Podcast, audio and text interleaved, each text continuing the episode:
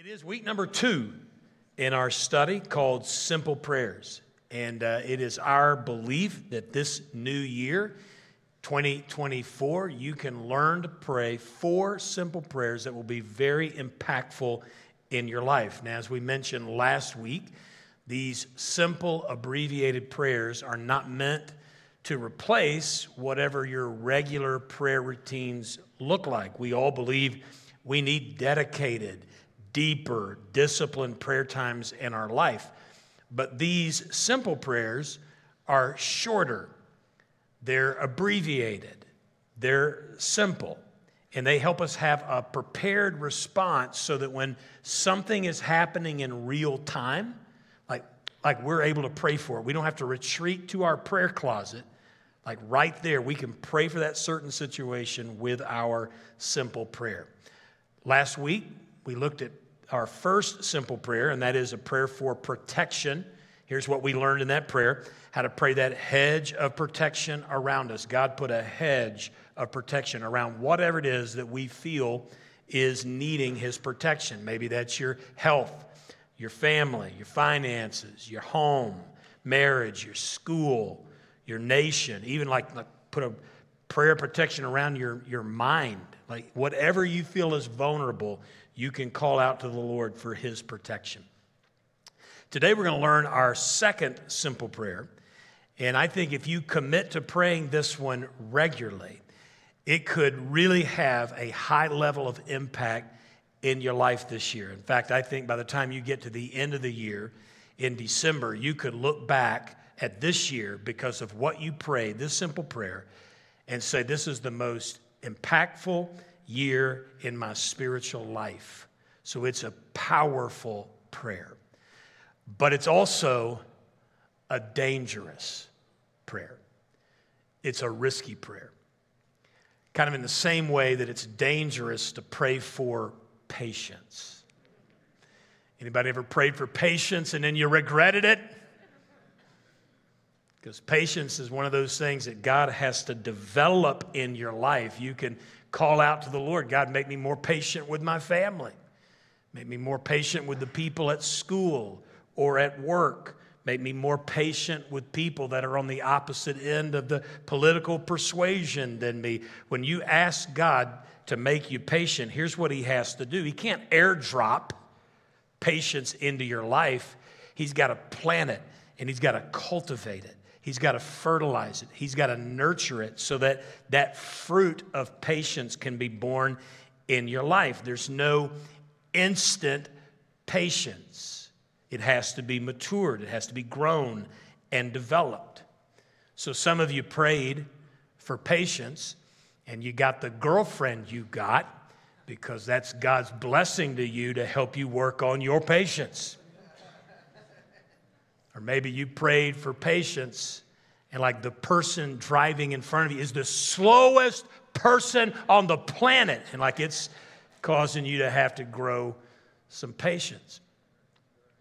Or maybe the person working next to you like cannot tell a story in under 20 minutes. And you're like, man, land the plane. Come on. Let's get beyond this story. Patience. Like patience has to be grown in us. So it's a risky prayer. It's a dangerous prayer. In the same way, our prayer today kind of has that type of riskiness to it. So how you feeling? A little anxious? A little worried about this one? Or are you like, bring it on? Okay, all right, here we go. Our, our second simple prayer is a prayer of availability. A prayer of availability. That prayer goes something like this Lord, I'm listening and I'm available. Lord, I'm listening and I'm available. Say that out loud with me. Lord, I'm listening and I'm available. That's an important prayer to remember and pray because there's a myth out there that goes something like this God uses super duper people to do super duper things because they're super duper. Actually, nothing could be further from the truth. In fact, God seems to go out of his way sometimes to choose the most unexpected people to do things for him. This becomes incredibly clear from a passage of scripture found in 1 Corinthians chapter 1 where it says this, "Remember, dear brothers and sisters, that few of you were wise in the world's eyes or powerful or wealthy when God called you." Notice he doesn't say none of you, but few of you. Instead, God chose things the world considers foolish in order to shame those who think they are wise. And he chose the things that are powerless to shame those who are powerful. God chose things despised by the world, things counted as nothing at all, and used them to bring to nothing what the world considers important. As a result, no one can ever boast in the presence of God. We choose people based upon ability. But God doesn't do that. 1 Samuel chapter 16 verse 7. The Lord doesn't see things the way you see them. People judge by outward appearance, but the Lord looks at the heart. If we want something done, we start looking for people who are powerful and capable, but God looks for the weak and the incapable so that he can showcase his power and his ability through weakness. He says it's not by might nor by power that the things God prompts people to do gets done. Instead, look, it is by my spirit says the Lord of hosts. God isn't dependent on anyone's ability. He's only interested in their availability. The recently retired Dean of Theology at the University of Alabama, Nick Saban, says the greatest ability is availability. He learned in coaching that you could take a player with five star ability, bring him on the team. But if he's not available to be coached, and he's not available to be put in a role that the coach thinks is best for the team, then he'll never get on the field. Like the best ability is availability, and we can learn today to pray a prayer of availability. Lord, I'm listening and I'm available. And if we mean that prayer, listen, our availability will lead to great things. A lot of people in the Bible that we admire who accomplish meaningful things. But when the Lord called them, they were short on ability, but long on availability. Let me give you one of those. There's a man called Amos in the Old Testament. He was a prophet used by God to say some powerful things that inspired people and motivated people. In fact, on the MLK monument in Washington, D.C., there's a phrase that's engraved on this memorial that recognizes justice. Look what it says runs down like water and righteousness like a mighty stream. Like that expression was adopted by Dr. King and used in so many speeches that people just assume that he is the originator of that comment that let justice, come on, let justice roll like water, like a mighty stream. But in fact, that quotation is from the Bible, Amos chapter 5. Amos is the one who originally said, Let justice roll like the waters.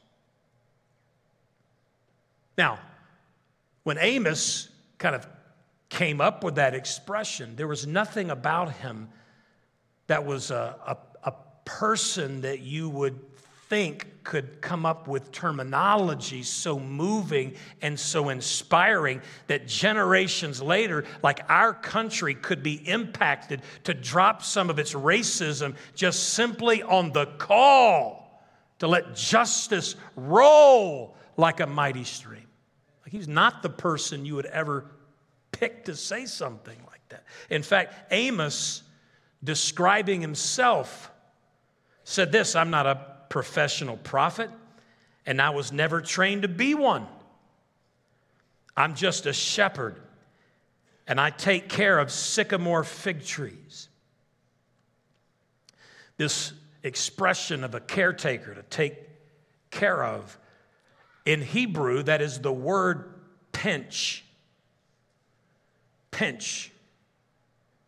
There were people that were such unskilled in farming labor that the only job that they could be given on the farm was to walk around and pinch figs in hope that the bruising of the fig would speed up its maturation. And so Amos admits like I'm such an unskilled farmer, they won't let me around sharp objects. They won't let me plant. They won't let me fertilize. They won't let me harvest. Like the only thing I can do is just pinch figs in hope that it speeds up their development. I'm not able. I don't have a lot of ability. But notice it was his availability that allowed God to use him in powerful ways, so much so that his words spoken thousands of years ago are now engraved on taxpayer property in Washington, D.C. Like God can use you if you are available. Bob Goff, leadership expert, says it this way God often uses the least qualified but most available people to get things done. I want to encourage you this year to adopt in your prayer life a simple prayer Lord, I'm listening and I'm available. Take your Bible, turn with me to Isaiah chapter 6. I want you to see one of these prayers in action. Isaiah chapter 6. If you've got your old school Bible, you can turn to the front table of contents. It'll give you a listing of the books of the Bible. Isaiah will have a page number beside it. You can turn right to it. Isaiah chapter 6 for today. Now, 21 days of fasting and focus has been our devotion as a staff team to begin this year. That means we're just dialing in, asking the Lord in particular ways to be with us and to kind of make ourselves available to Him in any way that He wants to use us in this year. And I mentioned last week, if you would like to join us, we want to invite you to do that. So there's resources on our homepage. There's a little place where you can click, and there's PDF documents that will help you know, like the, the what and the why and the how of participating in something like this. And even though there are now 14 days left, you can jump in and and be a part of it with these last two weeks. And then we're going to close out this 21 days of focus with a pursuit night, a night of worship and praise and prayer. And that'll be two weeks uh, from today on the 28th. And we would certainly want you to be a part of that time of celebration, praise, and prayer. All right? So now, as we're thinking about this prayer of availability, as you cultivate your walk with the Lord, and I'm not talking about just a, a Sunday churchianity. I'm talking about having a desire that you want to walk with the Lord. When you, when, you, when you have that longing to do that and you pursue God and you want to walk with God, one of the things that happens is you, you have to have this relationship of trust. Uh, a relationship and walk with God has to be built on trust. And in that trust dynamic, here's what's going to happen is God is going to nudge you, He's going to prompt you about some opportunities to serve Him. And those promptings that come from the Lord are stirrings that happen inside of you. Sometimes that stirring will come in the form of a thought, or sometimes you'll just have a sense almost like a feeling like God is giving me something to do or something to say or something to give. And we could spend the rest of the message, quite honestly, just learning how to vet these promptings, but let me, let me just assume that many or most of us have had those moments where you've just felt an impression like God is speaking to you and giving you something for you to do. The scripture talks about deep calls unto deep. The Lord communicates with us in this way so that our spirit person, our core person, like God breathes on our core person, He speaks to us, He nudges us, He prompts us. Now, sometimes those promptings happen and we, we, we feel like God is saying to do something that we weren't even thinking about doing. Like that thought couldn't have originated with us because I wasn't even thinking that, wasn't even considering that. Sometimes, even these promptings happen, and it's something to do that you don't want to do. Like it's the Lord nudging you, it's His still small voice speaking to you. Now, once you have one of those promptings, listen, you're on the clock. Because now you've got to decide are you available to do it or not? A lot of times, our availability comes with a little bit of question Do I have the ability to do that? Do I have the time to do that? Do I have the, re- the resources to get that done? Ability is sometimes defined as talent or skill, expertise, competence, proficiency. Often, our initial response to God's prompting is, is to factor in our ability first. But availability is our readiness to put God first, to have a willingness about us to do, to say, to give, whatever it is that He prompts us to do. I'm listening and I'm available. Now, here's some helpful ideas on how to increase our availability. One is to understand that availability should have like no strings attached obedience to God.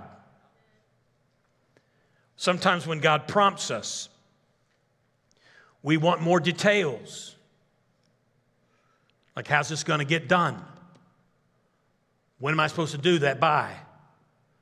Do I get reimbursed for this? We, we start asking these kind of questions. But the availability that God is looking for is more of a blank check approach where you just are willing and trusting God. And when He nudges you, when He prompts you, you're willing to do whatever it is, no strings attached. Here's a second way we can increase our availability. That's when we know that availability is offering to God everything that we are and that we have for Him to use. Now, while, listen, our abilities, while they're unnecessary, that does not mean that they are unimportant. Like God wants to take all that you are and use that. And you've got talents and you've got spiritual gifts, and you've got training, and you've got experiences that you can draw on, God will take all of that and use it as an asset to your availability if you offer Him all that you are and all that you have for Him to use. Here's a third thing to help you increase your availability and that is to understand the best way sometimes to think about availability is just showing up. Don't have to overcomplicate it. Availability is just showing up. Before picking his apostles, Jesus was walking the shore of the Sea of Galilee, and the Bible tells us he saw at the water's edge two boats. Look at that. How many boats? Two boats. Everybody say two boats. He sees two boats left there by fishermen who are washing their nets. He got into one of the boats, the one belonging to Simon, who is also known as Peter, Simon Peter, and asked him to push out a little from shore. Now, when Jesus asked Peter to row his boat out, it was after a long overnight expedition of fishing where Peter didn't catch anything. How many of you know, as a fisherman, it would be a little frustrating to spend all night and not catch a thing? So, Peter has every right to like pass on this invitation of Jesus to get back in the boat and row it out from the shore. But instead, Peter shows up. Now, if he hadn't shown up, Jesus would have had to get in the other boat. Who owned the other boat? We don't know. But one thing we do know is one of the most popular Hebrew names at the time of Jesus was Leor. Leor. Anybody ever heard of that? Leor. So the boat could have belonged to Leor. Instead of reading about St. Peter, we'd have read about St. Leor. Leor's Basilica doesn't have the same ring to it, does it? But think about for a moment all of the things about history that have to be rewritten if people don't show up. There can be some Leors. Billy Graham. Now, that's a name you know. One of the greatest evangelists ever shared the gospel with more people than any human being ever has. Saw more people come to Christ than any other missionary or evangelist. But Billy details in his autobiography that he believed with all of his heart he was not God's first choice to be an evangelist to the nations. He even tells the name of the person in his book that he believed was God's first pick, but that guy didn't show up. And Billy did, and the rest is history. I want to encourage you as you step into this new year with all the opportunities that are in front of you, man, don't miss a thing that God has for you because you are praying a prayer of availability. Lord, I'm listening and I'm available. Now, Isaiah chapter 6, this details for us the prophet Isaiah's availability. Verse 1 begins by telling us it was in the year King Uzziah died that I saw the Lord. He was sitting on a lofty throne, and the train of his robe filled the temple. This description of God with a lofty throne and a, a long robe is a, is a picture, it's a symbol of authority and power. Added to this image of God in an authoritative presence, we have angelic beings surrounding him serving his dominion. Look at verse 2. Attending him were mighty seraphim. That's a word for angels, with each having six wings. Verse 3 they were calling out to each other Holy, holy, holy is the Lord of heaven's armies. The whole earth is filled with his glory. Verse 5 gives us Isaiah's reaction to being in the presence of God's holy, holy presence. Verse 5 Then I said, It's all over. I'm doomed. For I'm a sinful man. I have filthy lips, and I live among a people with filthy lips. Theologians don't quite know what to make of that admission. Was he saying, Man, i am kind of got a crude mouth? I tell dirty jokes. I'm known to say a cuss word. Like, like, what does it mean that I have filthy lips? Or is it more like I'm just a person that has an ordinary life, just like anybody else's life? Nobody really knows. But that's his perspective. Like, I'm not worthy. I've got filthy lips, yet I, I've seen the King, the Lord of heaven's armies. Look at the response to Isaiah's humble confession, verse 6. One of the seraphim flew to me with a burning coal he had taken from the altar with a pair of tongs.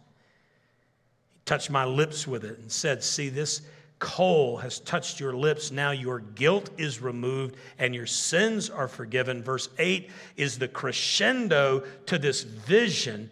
Then I heard the Lord asking, Whom should I send as a messenger to this people? Who will go for us? Us could be a reference to the Holy Trinity, Father, Son, and Holy Spirit, but most believe it's more of a, a heaven collective who will go on behalf of all of heaven. So it's kind of ramping up the, the anticipation of a response to this question. A lot is writing on it. And Isaiah said, Look at it. Here's his prayer of availability. Here I am. Send me. Here I am. I'm available send me. Now, his prayer of availability is remarkable when you consider what he confessed. I got a dirty mouth. And surely there's someone else that has better gifting, ability, they're more equipped. Like what we expect him to say is, Send somebody else. Don't send me. And yet, he offers a prayer of availability. I'm listening. I'm available. In an article titled Being Available to God, author Tricia Goyer details some of her life choices, bad life choices, where she reaped some bad consequences in her life. But she writes this God didn't see me as a statistic. Look at that. God didn't see me as a statistic. In fact, He saw me as a person who could help others overcome the same challenges. I like how Rick Warren puts it no matter where you've been, what you've done, God can still use you to make a difference. Let me say it this way whatever it is that has seemed to disqualify you might be the very thing that qualifies you to be used by God if you are available. And let me encourage you with this God empowers the available. When that prompting happens, when that nudge from the Lord happens, when He gives you something to do, it's not on the basis of your ability that you will do it. You don't, you don't have to be qualified. Why? Because God is able. Like God can provide you everything that you need to do what He prompts you to do. His ability is just simply waiting for our availability. So, are you available? Now you're here 11:30 on Polar Vortex Sunday. That says something about you. Like I don't think anybody here would say, "Hey, I'd like to be the kind of person that when God needs me or wants me to do something that I step back." That's not you. You want to step up. You want to be available to the Lord. So here's some here's some closing ideas to help us be better prepared and available and ready when God prompts us. Here's the first thing is I want you to pray the prayer of availability. Don't write that down in your notes, stick it in your Bible, and not bring it back out. Here's what I want you to do I want you to pray the prayer of availability. It is so easy. Lord, I'm listening and I'm available. Lord, I'm listening and I'm available. You need to pray that prayer. Begin your morning for the next few days. Begin your morning by just, as soon as you wake up, just look up and just say, Lord, I'm listening and I'm available. When you get in your car to do your commute, you just tell the Lord, Lord, I'm listening and I'm available.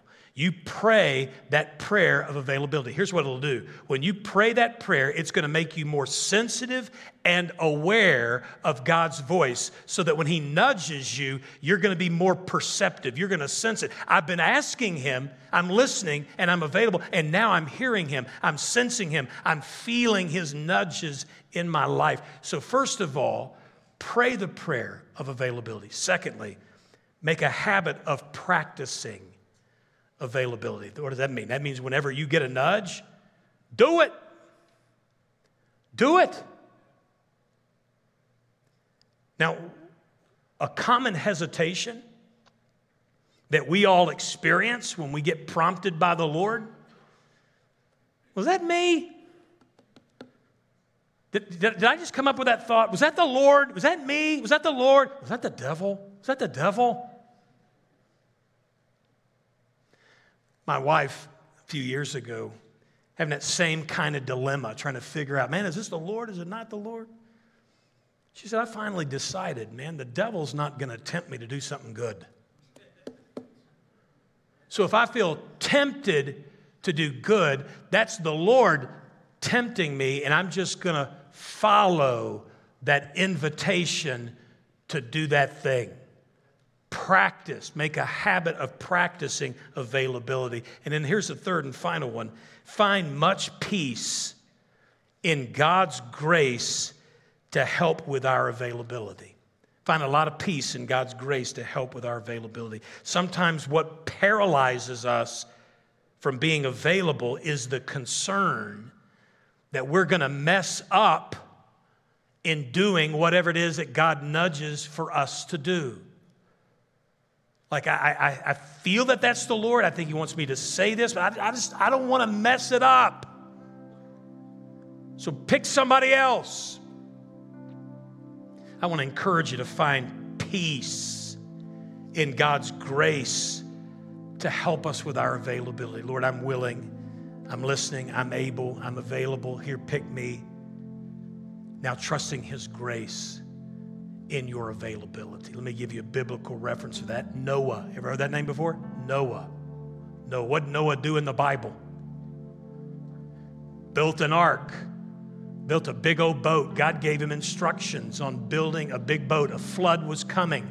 Build a boat where you can survive the coming flood. Build a big boat. God gave him instructions on how to build it.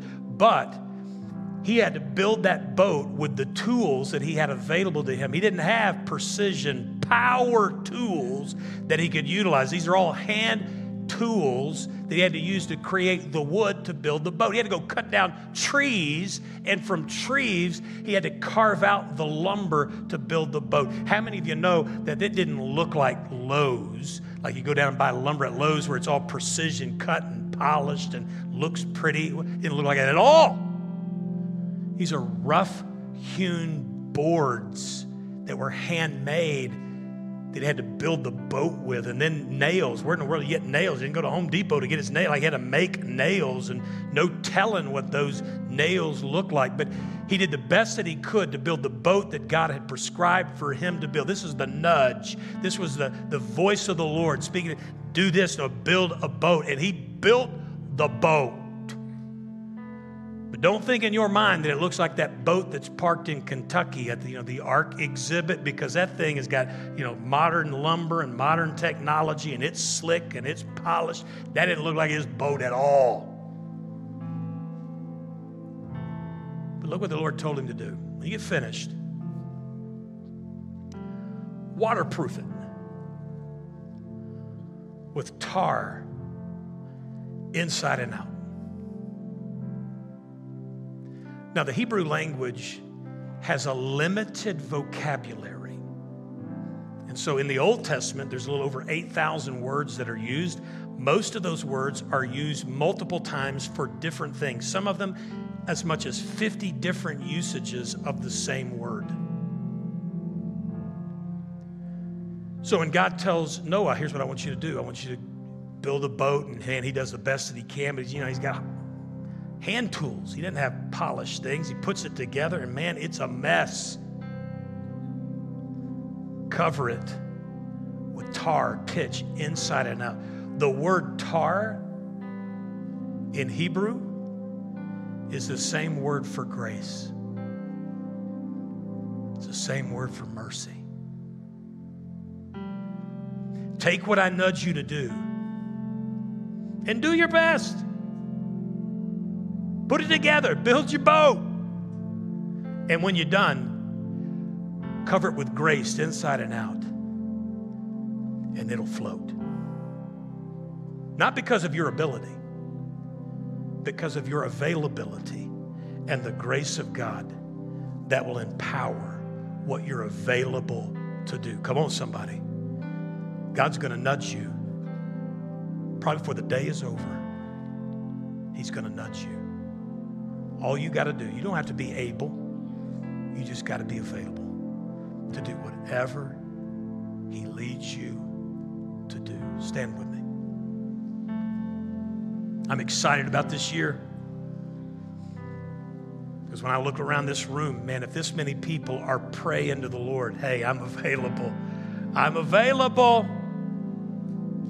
It's amazing to think of the number of things that God will accomplish through you. In fact, it is His, it is His design for you to do that. There's, an, there's a scripture in the Bible that says, We have been created in Christ Jesus so that we could do the good things God had in mind for us to do from a long time ago. So He's got good nudges. He's going to give you promptings. He's going to give you, but you're going to be on the clock. Are you available